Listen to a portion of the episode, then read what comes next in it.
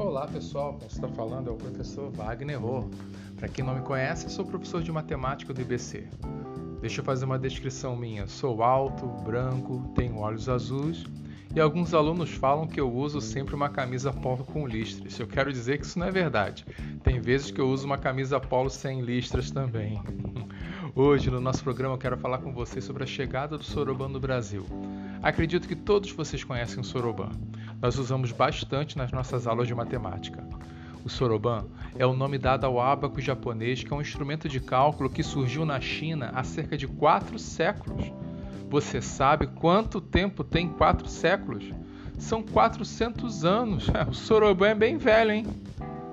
O soroban ele começou como um instrumento onde eram registrados valores e realizadas operações de soma e de subtração. Depois foram desenvolvidas técnicas para multiplicar e dividir. Você sabia que também dá para fazer raiz cúbica e raiz quadrada com soroban? Também dá para operar com números inteiros, com números decimais e negativos.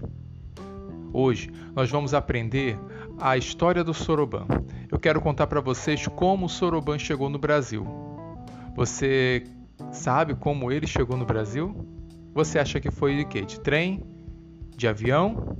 ou de navio? Vou dar um tempo para você pensar e responder. Pensa aí. Pensou? Ele chegou de navio.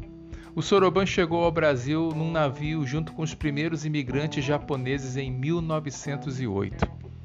E o primeiro divulgador da arte de calcular com o Soroban foi um professor chamado Fukutaro Kato. Em 1958, ele publicou o primeiro livro chamado Soroban pelo Método Moderno. Mas o soroban que a gente usa nas nossas aulas é um soroban adaptado. Por isso que no fundo do soroban, você tem um soroban aí com você? Pegue ele só para você ver. Repara que o fundo do soroban tem um emborrachado. Você consegue perceber isso?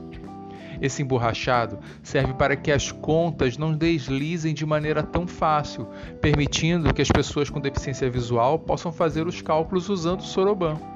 E você sabe quem teve essa sacada de colocar aí no fundo esse emborrachado? Foi um brasileiro chamado Joaquim Lima de Moraes. Ele era cego e estava buscando instrumentos para que ele pudesse fazer cálculos até que ele encontrou o soroban. Ele então pensou nessa maneira de adaptá-lo.